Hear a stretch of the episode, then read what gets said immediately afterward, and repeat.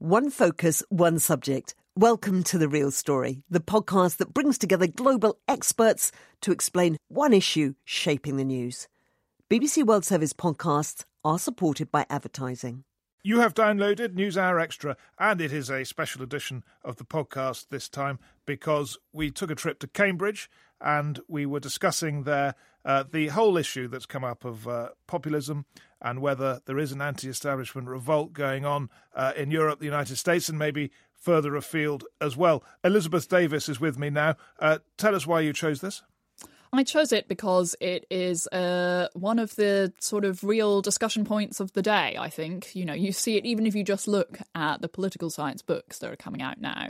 You know, people like to talk a lot about a resurgence of populism, you know, whether that's uh, pejorative, has kind of negative meaning, um, and whether it doesn't. Um, and, you know, I certainly see it, say, even among my friends here in the UK. There is a real frustration with politics as it exists, you know, the status quo, and there are increasing efforts to look elsewhere for answers. Um, you see it in the US, perhaps, with Donald Trump, where a lot of people will say, oh, the kinds of promises he's making are totally unworkable. And Bernie Sanders. People said that about Bernie Sanders as well. People say that in this country about UKIP and promises that were made and during about momentum, Brexit the, and about and you know Jeremy yeah. Corbyn and yeah. so you, you, see it on the left and on the right. Um, and it's very interesting that it doesn't seem to just be dependent on a particular country's circumstances. There does seem to be an, an international um, movement for this kind of thing. Yeah, which one of our guests disagrees with actually. So that's an interesting thing. Is, is as yeah. you'll hear, one of them, Alexander Downer from Australia, is arguing that there really isn't anything going on, which is quite quite an interesting argument. But the one thing I must say I took away from all this, doing all the reading on it, was the extent to which this isn't a left-right matter. It is an anti-elitist rebellion, if you like, or an anti-elitist feeling and trend. Uh, that does seem to be strong, you know, not overwhelmingly strong, but it is gaining support and has got significant support in a lot of countries. So it, is a good topic. And uh, here it is. Welcome to BBC News Hour Extra with Owen Bennett Jones, coming this week from the Cambridge Festival of Ideas. US presidential hopeful Donald Trump, Hungarian Prime Minister Viktor Orban, British Labour leader Jeremy Corbyn, Podemos in Spain, Syriza in Greece, the Front National in France. Do they have something in common? And if so, is it the claim to represent, to lead an anti establishment revolt? Should we embrace these parties as representatives of those left on the margins? Or write them off as populists stirring up resentments in a drive for power. Make America great again, says Donald Trump. It is such a long way from the slogan of the British Prime Minister Harold Macmillan in the 1950s You've never had it so good. And while in many Western countries the middle ground of politics is being squeezed, elsewhere, in Russia and Turkey, for example, there's a growing anti Western nationalism. Are the politics of Putin and Erdogan related to what's going on in the US and Europe. Everyone can agree there's a lot going on, and we'll be talking about it in the programme. But now let me just introduce our panel. We have Alexander Downer, Australia's High Commissioner to the UK, Foreign Minister of Australia for 12 years, I think the longest serving Foreign Minister in Australian history. And we have uh, Sirio Canos Donnay, a member of Podemos, the Spanish political party that uh, I think most would say have its origins in the left, but insists it's neither left nor right now, and it's become very quickly a real force in Spanish politics. We've got Dr. Chris Bickerton from the Politics and International Studies Department at Cambridge. He wrote the European Union A Citizen's Guide just ahead of the uh, Brexit referendum in the UK. And we have James Graham, who is one of Britain's most acclaimed political playwrights, uh, many plays on the National Theatre and lots of very big venues, including one, The Vote, which was uh, set in a polling station in the last election in the UK. Yes, which doesn't sound very exciting, but it was uh, it was good fun. Judi Dench was in it, so there you go. So there it was, very exciting. Uh, so now look, lots of things are, are, happening at the same time: nationalism, populism, anti-establishment politics. Uh, Alexander Downer, you, I think, you may resist this, but would be known as a pragmatic centrist politician. Are you out of fashion? Well, I think the fashion varies from country to country, so I don't want to disabuse a, a really fascinating sounding hypothesis about the rise of anti establishmentism or populism But I, I, I, to some extent, I'd, I'd like to because I do think it varies from country to country and circumstances to circumstances. So, what has happened, for example, in Spain, we have a Podemos person on our panel here. What has happened in Spain, or we've seen with the rise of Syriza in, uh, in Greece and so on, is pretty understandable when you see what happened during the Eurozone crisis and the huge pain that was imposed on many sections of that population. What you saw in the United Kingdom at the last general election was the Conservative Party winning it. In my country, in Australia, the Liberal Party, which is a sort of centre right party, it won the election outright very recently in Australia, and the Labor Party, the main opposition Social Democratic Party, it came second by a small margin, so people mainly voted for those two parties. You know, what you're seeing in countries which are enjoying a reasonable degree of stability and prosperity is that kind of a result and where there is great upheaval, something different. And that's what you'd expect. I don't think there's any surprise about that. But doesn't that rather underplay it? I mean, in the UK, we've got the UK Independence Party, which is pretty new on the scene. We've got Momentum, this movement on the left. These are new things, and they're big. When I last looked at the opinion polls, the Conservative Party was, I don't know, 45% or something.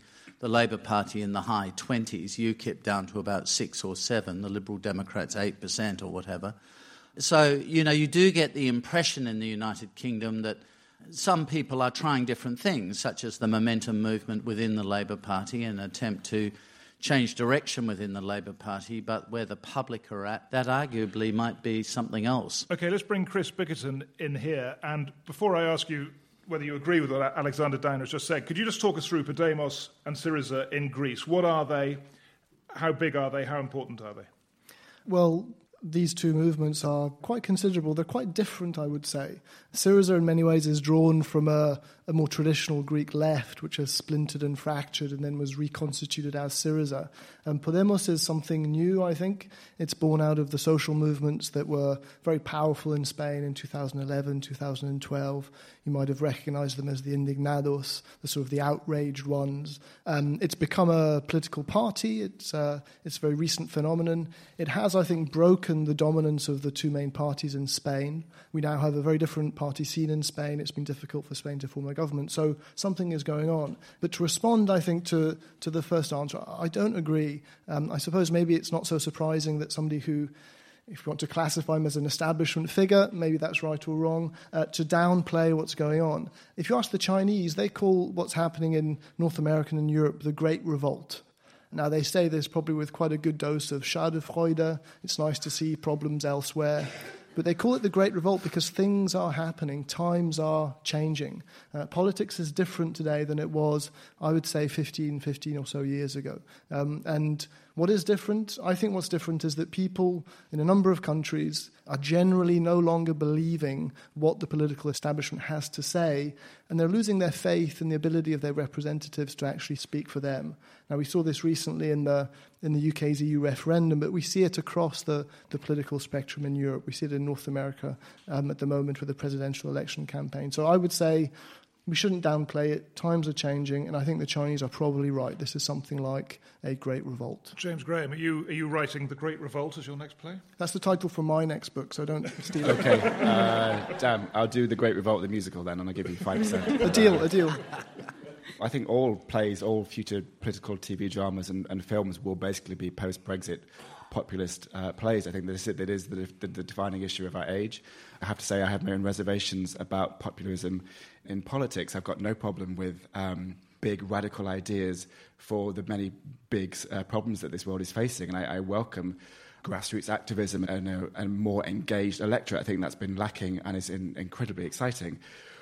I don't know whether populism, though, is the answer. When I think of populism, I think of um, the politics of division. I think of the politics of cult leaders like uh, uh, Nigel Farage and, and, Donald Trump, who reduce politics and arguments about politics uh, to very simplistic answers. The, you know, the world is full of very complicated problems that require complicated solutions, and probably cross-party and cross-organisational support. And that's not the politics of populism. Populism divides people and, and uh, sets themselves in opposition to people. This is a good point, perhaps. To I mean, Mr. Trump was bound to come up, and uh, this is a quote from him It's in an op ed in the Wall Street Journal, so I think there's some questions whether he actually wrote it, but it certainly went under his name. Uh, and as we said, uh, the only antidote to decades of ruinous rule by a small handful of elites is a bold infusion of popular will. On every major issue affecting this country, the people are right and the governing elite are wrong. So does that, does that sound like Spain as well? No, not really. Um, I think it's incredibly simplistic and, simplistic and therefore wrong. We're not anti establishment for the sake of being anti establishment. In fact, we're not against all elites. We're just against a particular type of political and economic elite that thought it was above the rule of law and could deal with public institutions as if they were their own private property. And I think also defining yourself by what you are against is a mistake because it doesn't tell you what you're for. And what we're for is democracy, social rights, human rights, and taking back institutions to put them at the service of ordinary people. And all of that would be missed by just dumping us in the anti establishment label which doesn't really tell you much at all. Now, when you say that, but many people would think that the common thread of Trump on the right, UKIP on the right here in the UK, and leftist movements or movements that have their origins in the left, such as yours, is that, it, that there is an attack on the establishment. Uh, I mean, I think you've got a quote, haven't you, saying the, the established politicians are butlers to the big businesses and the people in charge it refer specifically to the politicians of the traditional parties that, as I said, considered they were no longer working for the people that they were supposed to represent. But I don't think the establishment, there's this kind of nebulous, abstract element that help us to understand what happened. I'm referring to very specific people in very specific positions. Okay, Alexander Downer. I, mean, I think you've heard that people don't agree with your downplaying of this uh, this phenomenon. Well, that shows they're wrong. Let's go to Trump. I mean, I can only suggest this to people. I and do no more than that because I'm a high commissioner, so I'm completely neutral. What I would expect um, people to do, though, is have a look at the data and try to disaggregate the data and, and what does it tell you. So, when you look at a question in the United States like, do you approve or disapprove of the performance of President Barack Obama? The majority of people approve of his performance. Now, to say that Americans are all up in revolt and they hate the establishment and then the whole of America is changing, I just draw your attention to the fact that the president himself's approval rating is quite good. Uh, by historic standards, consumer confidence in the United States is as high as it was in 1995 when President Ronald Reagan was um, proclaiming that it was morning in America. And um, uh, I suspect the average American, when it comes to polling day on November the 8th, I'm not, of course, wishing to express a personal view one way or the other here, I hasten to add, is going to vote for Hillary Clinton to be the president. So, I mean, uh, what has happened in the Republican Party is another question. But um, when you stop and think about it, they ran a huge number of candidates for the nomination and I don't recall at any stage in any primary Donald Trump getting anything close to 50% of the vote of Republicans who voted in that primary. So um, I don't think there's any evidence, by the way, that Donald Trump is wildly popular with mainstream America. Well, well let's be clear about it. He, he, has had, I just looked at the figures actually, from August, an incredibly consistent between 42 and 44 percent. I sure. mean, the whole of this campaign has not shifted of course. at all. Let's see what happens. But he is going to get the vote of partisan Republicans. And, you know, something like 90% of Americans identify themselves as as partisans. And by the way, I'd make one other observation. There's no indication at all during this presidential campaign that there's much interest in voting for independents or alternatives. Chris Bickerton, the two party system is thriving. I have to say, if there's one thing that we've learned over the last few years is to be a little bit skeptical about the, what the polls are telling us. It's very, very clear that what is going on is something of considerable historical significance. So let me give you an example of how we have to probe beyond simply the, the polling data. So it was mentioned that in the recent uh, general election in this country, the Tories came back in with a majority. That's true. A lot of people said, great, things are back to normal. Now, let's be very clear. Cameron came back in 2015 with a paper thin majority so thin, in fact, that over the course of a parliament, given that MPs uh, die, I mean, there's a tendency for by elections over the course of a parliament, he would have lost his majority. If you look at the vote share in UK politics, it's very clearly moving towards what we might classify as anti establishment parties. That includes UKIP, it also includes the SNP. So there's a strong shift away from voting for the the two mainstream parties and a much more fragmented British political landscape. Now, the idea that Trump can be dismissed, I think, is wrong. Trump is the presidential candidate in a US uh, presidential campaign. That, that is a phenomenal development. Who would have expected that a few years ago? Okay, for, so for those who think something is happening, and, and maybe we can come mm-hmm. to you, Sirio, uh, why is it happening? What is going on, do you think? Well, I think uh, since the well, the financial crisis in 2008 exposed a huge democratic deficit in our political systems. It showed how financial lobbies and transnational corporations had gradually taken away bits that used to be subject to democratic debate and managed to take it away of that democratic debate and present it as technocratic decisions, which were highly, highly ideological, austerity being a prime example. And it showed also how the two main parties, as most European countries are based on a bipartisan system, had essentially bought that and become virtually indistinguishable from each other. So I think that generated huge discontent, and that discontent is now being channeled in two opposite directions. A progressive one, which is democratic and places the blame on those people who caused the crisis, which obviously were at the top, and a fairly more regressive, authoritarian, xenophobic, and even kind of fascistoid or pre fascist movements that blame the poorest, the dispossessed, those who cannot defend themselves, whether it's migrants, whether it's benefit seekers, whether it's unemployed. Okay, James Graham, I mean, a lot of the analysis that I've read ahead of this does suggest 2008 was a turning point and that it has really deeply shifted attitudes. Do you agree? Uh, I completely agree. And I, I'm someone who does believe that this is real. I think there are shockwaves going through modern politics and that, that it is real. And um, I think there are many reasons for that. The crisis of 2008 is absolutely one of them. Certainly in this country, after the rise of New Labour, there was a centrism and there was a consensus, uh, which we hadn't sort of seen since Margaret Thatcher broke the post war consensus in 1979. I think we returned to a middle ground of politics that initially felt quite stable and quite safe. And then when the financial crash happened, not to mention also the, the expenses scandal a couple of years prior to that, Faith was lost in politicians, uh, faith was lost in their accountability, and then worst of all, in the financial crash, faith was lost in their ability to control events. It no longer felt like anyone was in control in the main political parties. So I think something radical happened, and I think people have started to look for radical solutions. Uh, where I don't agree that. Um, these grassroots movements, or even you know the arrival of, of politics via social media and tweeting and petitions and online groups, is that that is having uh, much of a, an impact or an effect.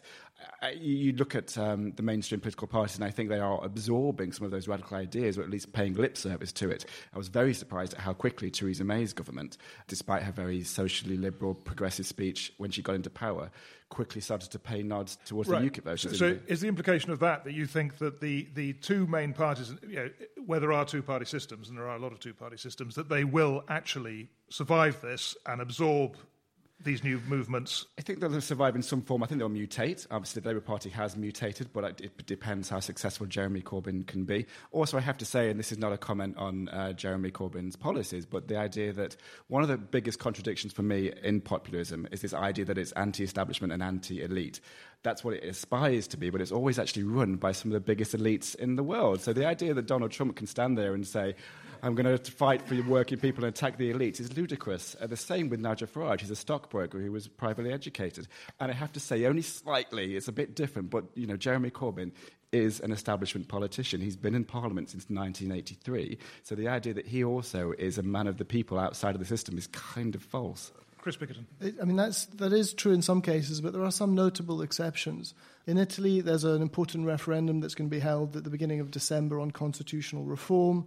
It's quite possible that the Prime Minister will lose this referendum, in which case he said that he uh, may well resign. What are the opposition parties in Italy? One is the Five Star Movement, the other is the Northern League. Now, both of these are very strongly anti establishment parties, and the Five Star Movement is run by a very funny, very entertaining comedian um, who's been hammering on against the political class for a long time now. His movement, his party, I mean, he calls it a movement, it's really a party. Who is that party made up of? People such as, uh, as we have here tonight, ordinary citizens. Beppe Grillo says politicians should be out and we should bring the plumbers in. We should bring the teachers, the nurses, people who know how to run society. And that's who's actually running the party. So those are not the elites, those are just ordinary people. James Graham, just one point I think you've made elsewhere, which is interesting, is you know, we, we talk about 2008 driving some of this, but there's another factor at play, maybe, which is social media and the echo chamber that allows people with strong identification on cultural issues to reinforce their views by just only hearing from people who agree with them. Yeah, uh, and to me, this is the most dangerous and the most depressing aspect of the rise of populism. It both reinforces it, and it also is, is a, as a result of, you know, we, people have been speaking for years, Eli Pariser and his book, The Filter Bubble, but it's, it's true, it was demonstrated to devastating effect, I think, in the European referendum. I, am not making any comment on the choice that was made, um, but ultimately, I think we can all agree that the quality of that debate, the quality of that conversation was historically poor. And that's what populism is responsible for. It, it, it, retreats into simplicities, it retreats into slogans, it puts people into camps, binary camps, and unfortunately, that's what referendums do anyway. It says either pick this or pick that, and actually, most people don't agree with either fully or this or that. But populism thrives on saying you have to pick a camp and then you have to believe it fully. It's like a religion, and you have to oppose someone else. And the internet was built for that. So basically, what happens is the algorithms on Facebook and Twitter, they only delivered back to you what you profess to be uh, the case in your opinions. And I'm convinced, I'm completely convinced that the reason why you're seeing people at, uh, at party conventions in the US punching each other is because we've spent three years uh, with the reduction of, uh, of, nuance and complexity in the conversation, so that when people finally are faced with somebody who disagrees with them, the ability to have a conversation is left, and so you swing your fists, or you block, or you whatever you can do on social media. And I think that is the flesh and blood that populism thrives on, and it's destroying healthy debate in this country. Now, Alexander Downer, you've heard all these uh, this analysis of what's going on and descriptions of what's going on. Has anything persuaded you that? Uh, you know, well, th- th- th- there is something happening. I just think, um, look, I'm not a partisan in any of this. I'm not trying to promote an anti establishment or an establishment agenda. I'm just a, a civil servant. So, what I would say to you is just look at the facts. And the facts are, say, in the United Kingdom, that the vote that the Conservative Party and the Labour Party combined at the last three elections has remained reasonably stable. So, the suggestion that somehow new movements are emerging and the major parties are being pushed aside isn't supported by the facts. But um, it is true that political parties are always adjusting their position for the vagaries of public opinion, and public opinion is always changing because circumstances are always changing. And one of the great changes to circumstances is the rise of social media. And I completely agree. I think um, social media trivializes public issues. There's a lot to the decisions that have to be made about, you know, whether you need to reduce your budget deficit or increase it. There are a lot of issues and trade offs that have to be made there, and it can't really just boil down to a slogan on Twitter about austerity or anti-austerity or whatever your bag is. So does that and mean this you, is trivializing yeah. trivializing public debate to a point that's becoming almost embarrassing and is leading to the trivialization of public discourse and public figures. It's not just reducing respect for politicians, which is becoming synonymous with many other dirty words, but with other institutions, legal institutions, the judiciary, and so on.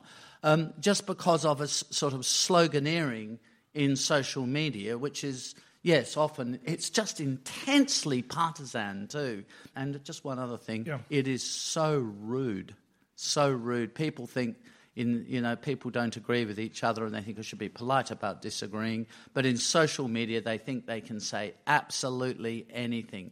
And ruder discourse i don't think i've seen in my life than i've seen on twitter. Sirio Canos one of the reasons why I don't really like this notion of populism is because I think it's quite confusing in that it has several meanings and it makes then get mixed and conflated. Because to most people, populism is essentially an insult, which means kind of charismatic leader going about demagogic rhetoric that appeal to the gut instincts of a gullible majority, sort of thing. And in that sense, Podemos couldn't be further away from this, and that, and that the reason for, them success is the fact that where the other parties infantilized voters and go, went on with empty slogans, we put content and substance on the table and had actual policy debates. But the, then there's a second meaning of populism, which is a more academic one, if, if you will, which is populism is a form of identity construction that appeals to the people as a political actor and cuts across traditional political boundaries. In that second meaning, I guess Podemos would be considered, could be considered as populist in that it does appeal to that wider majority of the Spanish population that wants institutions to work for ordinary people. But that doesn't tell you anything about the content of our policies or the substance of it. So I think these two understandings of populism often get mixed and produce some very confused debates.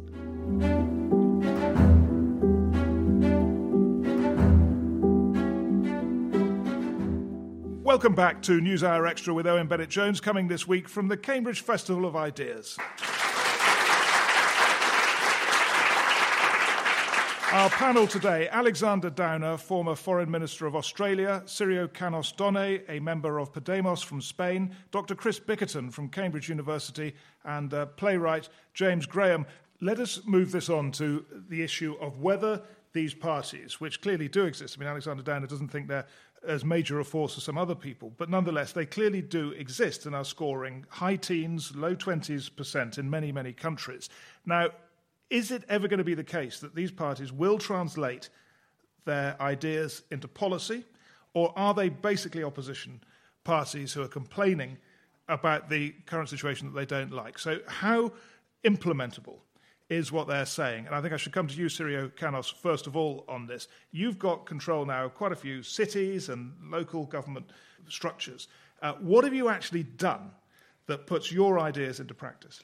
Oh, quite a lot. Podemos is part of citizen platforms which now control the councils of Spain's major cities, Madrid, Barcelona, Valencia, and so on. All these councils have drastically reduced the municipal debt. So Madrid's debt, for instance, has gone down by a billion in a year and a bit, while also increasing social spending and implementing some pretty amazing models of citizen participation in municipal politics. We've also increased foreign investment in those towns.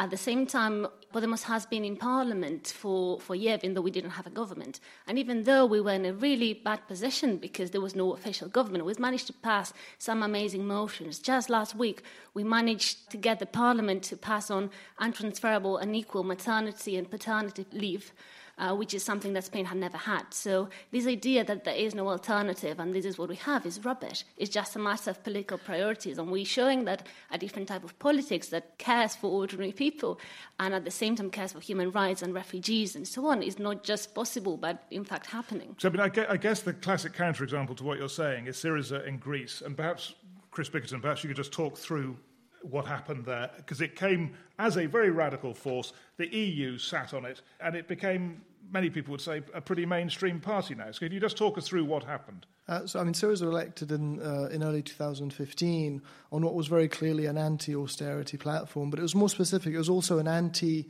bailout platform, an anti troika platform. Uh, and the promise of Syriza was to tear up the existing agreement with the European Union and to negotiate something very different. And the prime vehicle for that was going to be the finance minister, Yanis Varoufakis.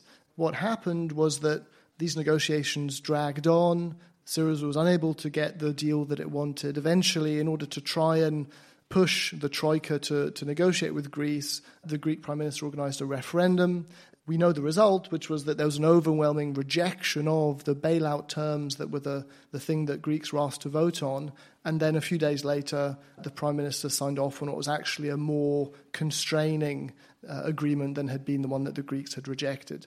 So there's a huge sentiment that that referendum was wasted. I think it's probably a little bit harsh to say, oh, well, this shows that Syriza is worthless. But I think at the end of the day, what really happened is that the Syriza government never gave any serious thought to actually what its alternatives were, which meant something like leaving the Eurozone or leaving the EU. So it was always in a bind. Um, and so I think the idea that it could have somehow transform this bailout deal into something else without actually being willing to leave the club. I think that was just unrealistic. So I think it was really Syriza's fault, to be honest. Right. So it didn't. It wasn't inevitable. It wasn't inevitable. I think there was a lot of people mm. talking and thinking about what it would mean to leave the eurozone. Varoufakis claims that he had a plan to do so, which he never implemented.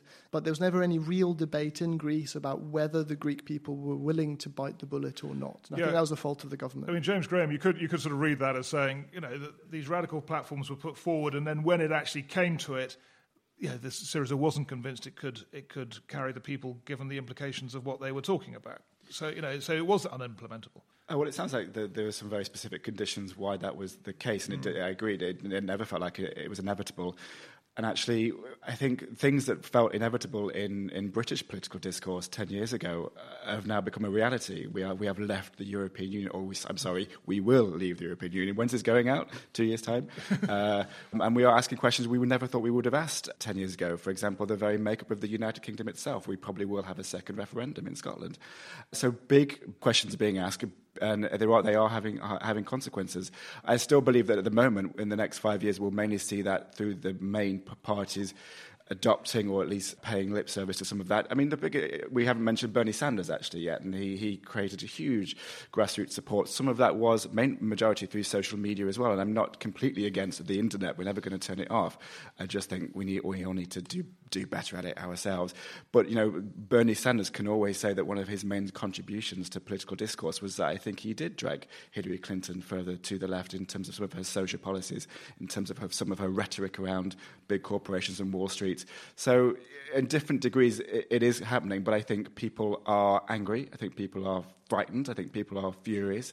And I think we're only going to see people, for better or for worse, major political parties trying to tap into that for the, either their own benefit or hopefully for the benefit of everyone. Before, before I throw this open to the audience to, to get their questions and comments, can I just ask this to anyone on the panel who wants to respond to it? I mean, it is often argued that populist movements are frightening, they're worrying, that uh, they lead to bad things and that uh, when they happen, it's a, it's a, it's a sign that uh, things are going wrong and that there are going to be major problems down the road. Uh, do, do, does anyone agree with that?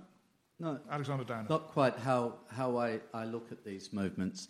Um, the point I'm trying to make tonight is if a country is very badly governed and there are huge problems, or a country confronts a great crisis, as Spain did, and we've talked a bit about Greece and had a good analysis of what happened in Greece with the rise of Syriza, you will find voters looking for somewhere else to park their vote.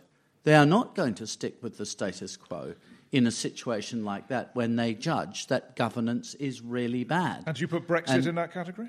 I think that's a more complex sort of issue. I think that there's a lot of history in Britain and the European Union um, which led to the result that occurred. So I don't think it's something simple that happened in the last few weeks or months. I think it's a process that's actually been evolving over many years. After all, Britain never signed up to Schengen or the euro and has kept out of a lot of the European Union processes. So um, you, you, the UK has hardly been a great integrationist in the European Union at any stage. And that is the point I'm making. Mm. The situation varies from country to country, and it's, it's facile to try to connect what happened in, say, Greece with what happened with the Brexit vote or what might have happened in the Indian general election. I mean, there are completely different circumstances at play in all of these cases which lead to voters voting in different ways. And just because voters choose to switch from traditional parties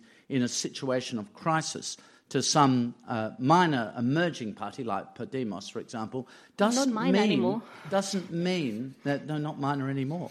But it doesn't mean that voters are sort of communists or fascists or racists or bigots. It, it means that maybe the establishment isn't doing quite the job that voters expect of them. I mean, I think we can be too complacent. Let me just give one example. In one of the, the, the, the, many public meetings that were held in the course of the UK's EU referendum, and there were many of them, and some of these were very good meetings, very kind of heated meetings, where you got a sense that people were actually thinking about things for maybe for the first time. There was one meeting where somebody was talking about the economic consequences of leaving the EU, um, and he said that the UK's GDP compared to other European countries, other members of the Eurozone, was pretty good. Now, somebody at the back stood up and he shouted, That's your GDP, not mine.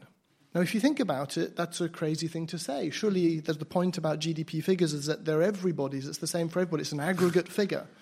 But on the other hand, there's a, there's a deep truth in there. This person was saying, what you claim as your economic reality is not mine. It doesn't tell me anything about my life over the last 15 years. Now, these are the kind of issues we have to face. People, I think, are increasingly less willing to even believe the kind of aggregate data that our governments generate. Now, I think we can't be complacent about that. That's changing the very structure and the very fabric of political life, at least in this country.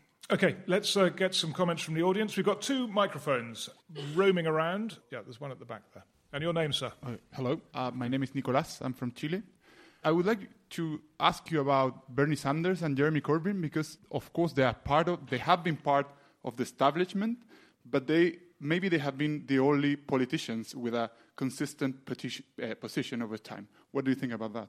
That their support is based on their consistency. Yeah, and, and this value that people is assigning these days to this. I entirely agree that the reason why Sanders and Corbyn seem to be doing quite well amongst their own, at least their own supporters, is, is that they clearly do have an integrity. They've clearly, clearly stuck to their principles. I would say that Donald Trump has also been reasonably consistent, in my view, consistently awful, but I think he, he has had a consistency to him. And people see that as quite refreshing against what they, what they feel was the modern spin politics of New Labour, which was doing market research, asking people what they wanted, and then bending your will to that. So I agree with that. But I also think that at an age of extremes, and we are entering a new age of extremes, that actually a bit of compromise and a bit of diplomacy and a bit of moderation and mental flexibility is no bad thing either. There's a question just uh, towards the back, I think. Um, my name's Shonit, and I have a quick question about polling. Some people argue that Brexit happened because before polling, everyone seemed to think Brexit was not going to happen, and therefore there was slightly redu- reduction in turnout, which resulted in fewer non-Brexit voters turning up. Similarly, there was a discussion about the US election, how people are really dis- debating between Trump and Clinton. But if you look at Utah, you've got Evan McMullin, who's polling at 25% and second favorite. No, Utah is going to be an amazing, uh, amazing election this time around. But so you're basically saying that the polls can mislead and change behavior. Exactly. And so my question that follows is Is there an argument that we should be changing how we poll and whether we poll in the first place? Right. And I mean, I think the French ban polling between rounds of presidential elections, don't they? Chris Bickerton. Well, I mean, this discussion goes around very often um, because polls haven't been very good in recent elections. But I would just contest this idea that everyone thought that Brexit wouldn't happen. If you travel sort of an hour or so, or an hour and a half north of here, and speak to people, um, you'll find a number of people who will say, I never thought it wouldn't happen. I didn't meet a single person who was going to vote for Remain. Now, in a, in a, city like Cambridge, that sounds crazy. Most people didn't meet that many people who would vote for Brexit. But the problem with polling is polling is done by human beings. Uh, the respondents are human beings. The media as a whole, I think, is reflects society, and it's true that many people reporting on the UK referendum campaign, many people reporting on the US presidential campaign, have never met, don't even have in their social circle the very people that they're writing about. Now that creates a certain inbuilt bias, and so I think we we have to accept that we may be surprised, and it may be that there are people out there that simply don't share the views that we have, and we have to try and understand them rather than sort of uh, dismiss them. Does, it, does, anyone on the panel think polls should be restricted, I don't know, two, three weeks, four weeks before an election? Well, I think polls themselves can influence public behaviour, as the questioner is asking. I think they can.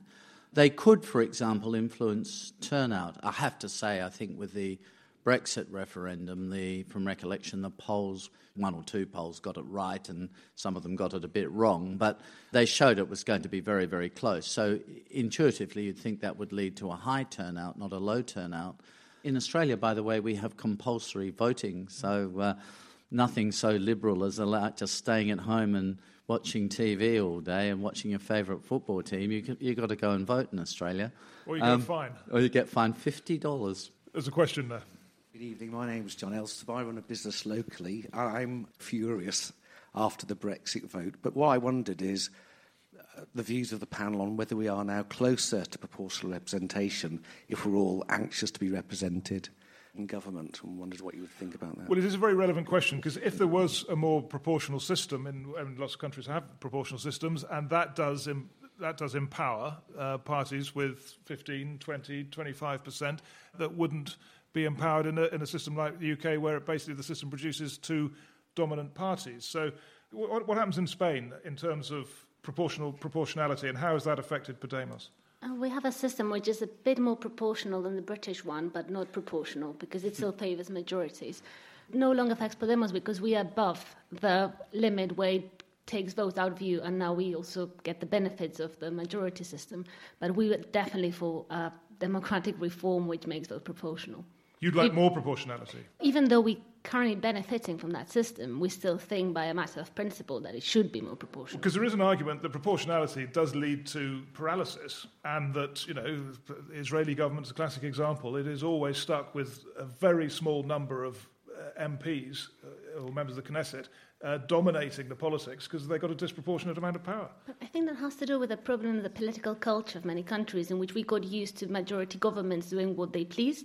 So, one of the interesting things about Spain not having a government for a long time is that it forced people to talk to each other and negotiate in a way that hadn't been done in a long time. And that I think it's something we need to change. It is not a matter of laws, it's a matter of political culture. That political politics should be more about negotiation and sitting down with the other people in parliament rather than just applying laws as such. So, so actually, it, it enforces coalition thinking in a way. I think it would make the whole system more democratic. Okay. What do you think, James Graham? I would agree with that. I think we all demand and desire a more mature, sophisticated political debate. I think we have to play our, our part in that as well, though. I think we, we often pretend or say, oh, well, that punch and Judy politics of opposition or House of Commons stuff, I'm really against it. And yet, we saw a lot during the coalition government between the Conservatives and the Liberal Democrats that there was a huge reaction against any sign of compromise from both sides, from the hard right of the Tories and, and the left of the Liberal Democrats. Often we see as a public compromise as betrayal. So I think if we're going to have a proportional system, and I think there are real benefits to that, then we ourselves need to have a more sophisticated view of politics. Hello, I'm Chris uh, from Scotland originally, now living in Cambridge. As democracy dithers, will the despotic powers of Russia and China prosper? I think as a former foreign minister, you have to cope with that. yes, even though, even though, he's not allowed to have any opinions. Well, I'm not sure um, that the premise of the question is entirely right. I don't think uh, democracy is is dithering. I think there is mixed leadership from around the world. Sorry, I mean the democratic world strong leadership from Western countries will ensure that uh, the West is able to work effectively with Russia and China to manage those relationships, hopefully in the future, um, better than they've been managed in the past. In relation to China, the rise of China is the single most important geopolitical issue in the world today. The rise of China is tough to manage, um, and it's hard to get it right. Overall, that has gone pretty well.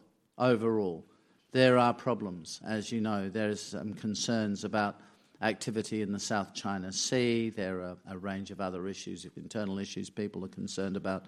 But it's been managed okay. You know, sure, you're right. There are very significant problems in the relationship between the West and Russia. But I don't think it's about weakening or failing democracies. I think there's a real issue here, and it is just not a quantifiable thing. It's just quality of leadership. Naturally enough, as a diplomat, I'm not going to criticise any leaders, and perhaps I should wisely not praise too many either.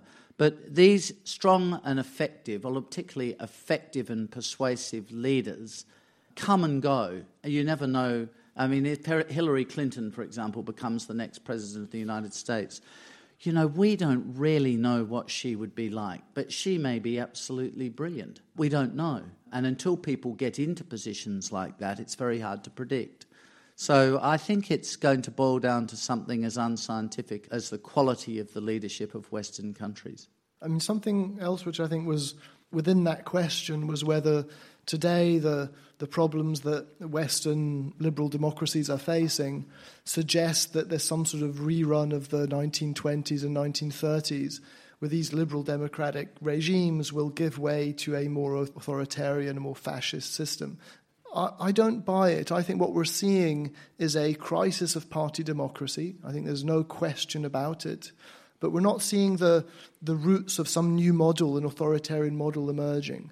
Uh, we're just seeing a crisis of the existing regime, but without any real sense of an alternative. I don't think pe- people look to to China or Russia or to Turkey with a sense of, of, admiration. I think we're seeing the dissolution of the relations between citizens and their governments in, in Western societies, but without any real sense of an alternative. So it's a kind of malaise, I think, rather than this transitional crisis towards something else slightly disagree with Chris in that I think the, there is a big crisis of the two party political system because the two parties became far too similar and thus undermined the alternation on which the system was based. But there's very much two alternatives emerging. One is the redemocratization of those institutions. But the other one is a much, much darker one that is heavily authoritarian and xenophobic and reminds us of the worst and most darkest ghost of recent European history, and that is something we should be very aware. And I think it's highly responsible of groups like the Troika and some of the other slightly unaccountable elites that they are shutting down all democratic attempts at sorting out the situation and being incredibly lenient with those in the authoritarian ones. You're, you're talking about the European Union leadership, basically. Well, I think the European Union is a complex entity. So when I mentioned the Troika, I referred specifically to the Troika and what it did to Greece last year. Okay. My name is Sorin. I'm from Romania. And I heard you talking tonight about uh, social media being rude and so on.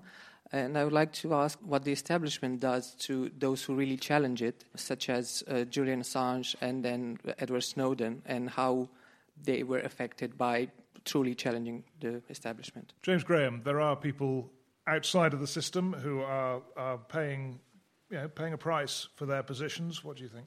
Yes, I think that's true. I mean, I, sp- I spoke to Edward Snowden during a, a, play that I did in New York, and he's an example of someone who was used, who used modern means and the internet to really shake things up. And I think the consequences, certainly in America, he, there's been legislative change in America based on what he revealed to be as we now discover based on their assessment, illegal, illegal surveillance of American citizens. To me, that's an entirely different use of the internet and social media than, than what we're talking about in terms of the, what was designed to open up channels of communication and present new information and different ideas to people is actually doing the exact opposite and it's killing conversation and it's limiting the amount of new and fresh ideas we're getting. So that's my basic point. But I agree, it's not, you know, it's, it's as ever, it's much more nuanced and, and difficult than, than, than I'm making it out to be.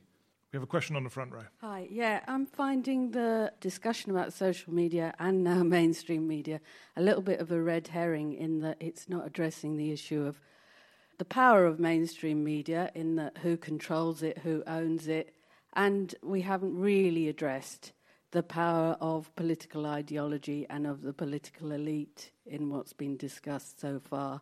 The anti establishment movements are revolting against something, and we haven't really okay. kind of. Let, us do that as a final final thought from our panelists, and it, you know, it's an interesting question. You're saying the mainstream media is controlled by the establishment, and that that is the object of the criticism of many of these new emergent forces. So, why don't we start with you, James Graham? I imagine this is sort of territory you've been writing plays and political TV dramas and so on about. What, what do you think of that thought? You're right, that is what we should be talking about. And I think in the play I did at the National Theatre, uh, it was so refreshing to me as someone who grew up and became politically active in the late 90s when they felt like there was a, a huge broad consensus and a death of ideas actually across the main political parties. I loved spending time in the 70s and then just uh, embracing the, the different ideologies and the different principles towards to the different crises my only point that I would add, and someone more articulate can address your point more directly, is that I genuinely believe that in the past um, there was a greater level of um, openness and respect towards dissenting ideas between mainstream parties. Um, the language that I've observed uh, in researching the, the, how Conservative MPs and Labour MPs spoke to each other in, in the House and in private meetings in the 70s and the 80s is kind of extraordinary. I remember reading recently John Major's tribute to John Smith when John Smith died, and he, he said something which moved me, which is strange for John Major, but he moved me by saying that uh, he, he was always my opponent, but he was never my enemy. That's different now. That's different now if you look at Donald Trump versus Hillary Clinton. That's different now if you look at Jeremy Corbyn and Theresa May.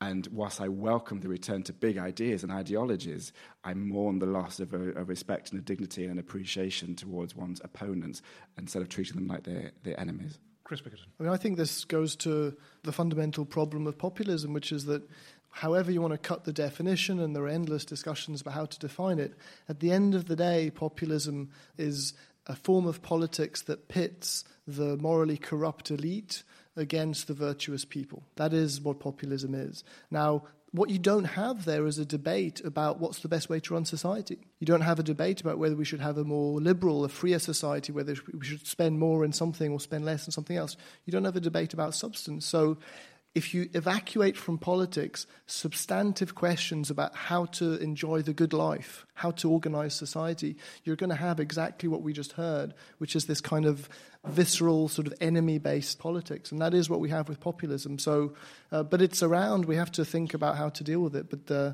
uh, but that's the, the very essence of populism it's the people versus th- the elites. I, I, think we're reaching a point of agreement here. And uh, Alexander Downer, you, you, you also have identified this uh, high degree of partisanship and trivialization of public debate and public ideas, particularly in the media and in social media. The trivialization is a problem. The denigration of individuals just on the basis of the views they hold, denigration which, um, which, which emanates from a sort of intense partisanship, sloganeering, and not enough careful examination of, you don't have to agree with people, but most people come to their points of view with a reasonable degree of goodwill. You know, if you want to nationalise the railways, you probably don't want to do that out of ill will and want everybody to have a terrible time on trains, or you want to privatise them and ditto, you know. You just have a view about how it might be best to run a railway system. Um, it doesn't seem that that should attract the degree of denigration, abuse, and, and personal insult that uh, public debate seems to promote. Sirio. Well, in, in, that case, if we're going for those definition of populism, I think Podemos definitely isn't, because what we've done is precisely the opposite. We've brought this amazing substance and content and debate about specific policies and Spanish politics. Now, it's so much more rich and interesting because of the debates being far more substantial. The media in Spain are definitely controlled by a very specific minority of people, and there's no really independ- there's no real independence of the media, and that is a problem for new voices that want to get heard. But the, the good news on this is that Podemos, despite having all kind of the media bosses against us and being the object of a really horrible, nasty media campaign, we still made it to all the main debates for the simple reason that if there was somebody on Podemos on that debate, more people would listen to it because they were the we were the ones bringing in the content, bringing in the ideas, bringing in the new ways of looking at things. So there's ways you can get over that media bias, but just being far better than everybody else. And that's why I think bringing content to those debates and going beyond the empty slogans is what can make these democratic movements flourish. Thank you all very much indeed. Thank you, uh, Alexander Downer, Sirio Canos Donnay, Chris Bickerton, and James Graham. Uh, thank you to our audience. If you want to hear the programme again, you can do that. Go to NewsHour Extra, BBC NewsHour Extra. You can get the podcast, the BBC NewsHour Extra podcast, and you can uh, communicate to us, newshour.extra at bbc.co.uk, to let us know what you think of the programme. And we do try and respond to all the messages we get. But uh, that's it for this edition NewsHour Extra. Thanks very much for listening. And from the Cambridge Festival of Ideas, goodbye.